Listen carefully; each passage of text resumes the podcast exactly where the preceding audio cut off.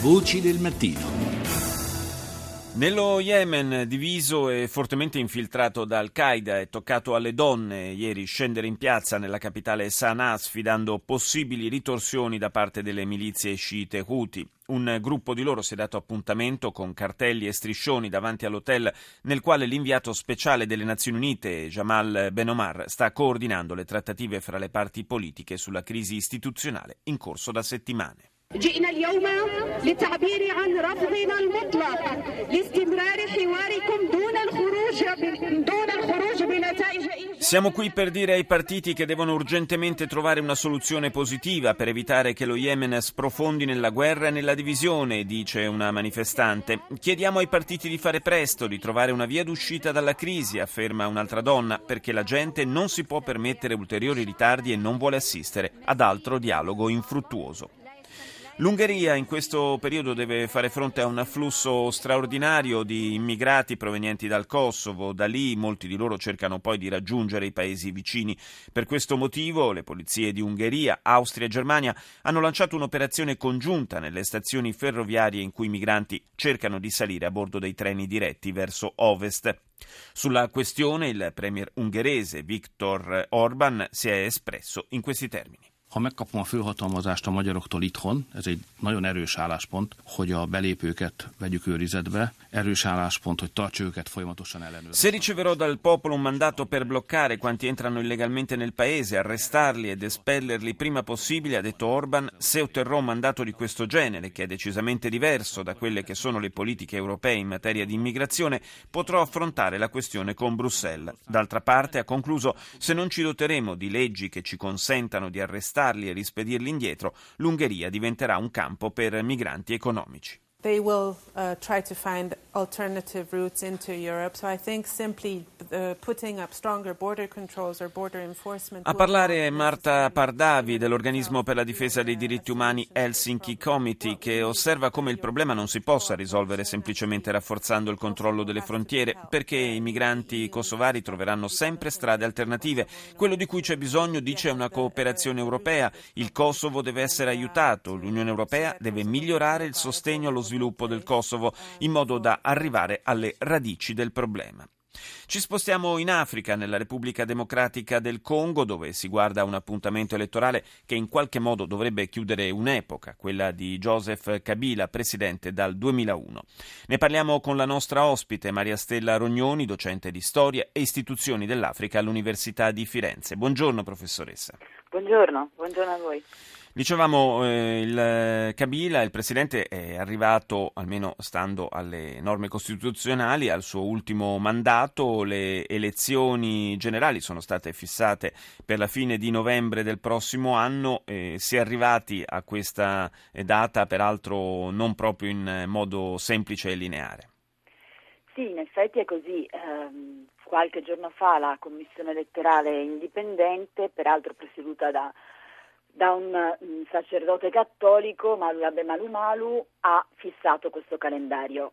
Calendario che era stato a lungo richiesto anche dalla comunità internazionale, della quale la Repubblica Democratica del Congo ancora una volta non può fare a meno mentre pensa di organizzare le nuove elezioni, perché saranno elezioni costosissime che non potrebbe affrontare da solo. Al calendario si è arrivato con difficoltà perché eh, c'è stato un tentativo, o, o, così è stato detto dalle opposizioni politiche di Kabila e anche dalla, dalla, dalla piazza di Kinshasa e di altre città del paese, sì. un tentativo di associare le elezioni presidenziali a una revisione del censimento. Uh, perché c'è stata una reazione negativa? Perché il censimento richiederebbe tempi molto lunghi e quindi è stata letta questa mossa del Parlamento come un tentativo di guadagnare tempo. Ma In che realtà prospettive... Sì, c'è bisogno. Esattamente, quello è evidente, eh, però è anche vero che forse la tempistica era un po' sospetta. Uh, sì, la tempistica è sospetta, ehm, d'altra parte appunto lo stesso Maru Maru che altri accusano di essere troppo vicino al presidente Kabila eh, è da tempo che ehm, a fronte di un processo poi di decentramento molto forte che il paese sta vivendo negli ultimi anni eh, ricorda la necessità di avere nuove liste elettorali e soprattutto di disegnare nuovi collegi elettorali. Eh, non è una, un problema che si pone o che si è posto a gennaio. Eh, nel momento in cui il, il, Parlamento l'ha affrontato in quel modo c'è stata questa sollevazione. Mm, peraltro ha sorpreso eh, molto, anche perché è stata una sollevazione violenta eh, a causa anche della reazione violenta del, del, del, governo, quindi polizia che ha colpito e ha colpito duro perché ci sono stati almeno 27 morti, poi su questo naturalmente i dati, i dati statistici sono sempre... Divergono. Certo. Esatto, sì, sì, sì. Senta, eh, dicevamo che comunque Vada eh, dovrebbe essere al capolinea il, la, la, la, diciamo la, parabola di, eh, di Kabila. Eh, che cosa si può ipotizzare dal punto di vista politico per il dopo Kabila?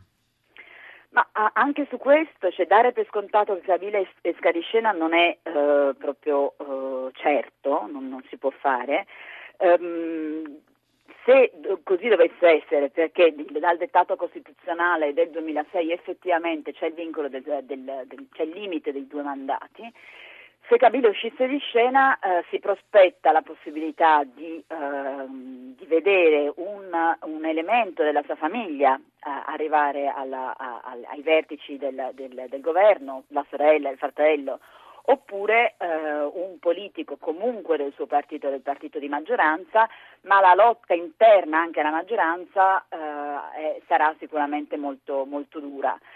Um, L'altro scenario possibile eh, è che, eh, ripeto, eh, Kabila riesca a guadagnare tempo e che quindi la eh, sua sostituzione avvenga non nei prossimi due anni, ma con tempi un po' più lunghi e la possibilità di farlo si lega a, a, questo discorso che abbiamo già fatto, ma anche alla fragilità del Paese, soprattutto in termini di sicurezza ai confini orientali e, e quindi questo, in ogni sì. momento e questo è un altro tema cruciale, molto importante, che io prossimamente la inviterò nuovamente a trattare qui con noi. Per il momento ringrazio la professoressa Maria Stella Rognoni per essere stata nostra ospite. Grazie. Buongiorno, grazie a voi.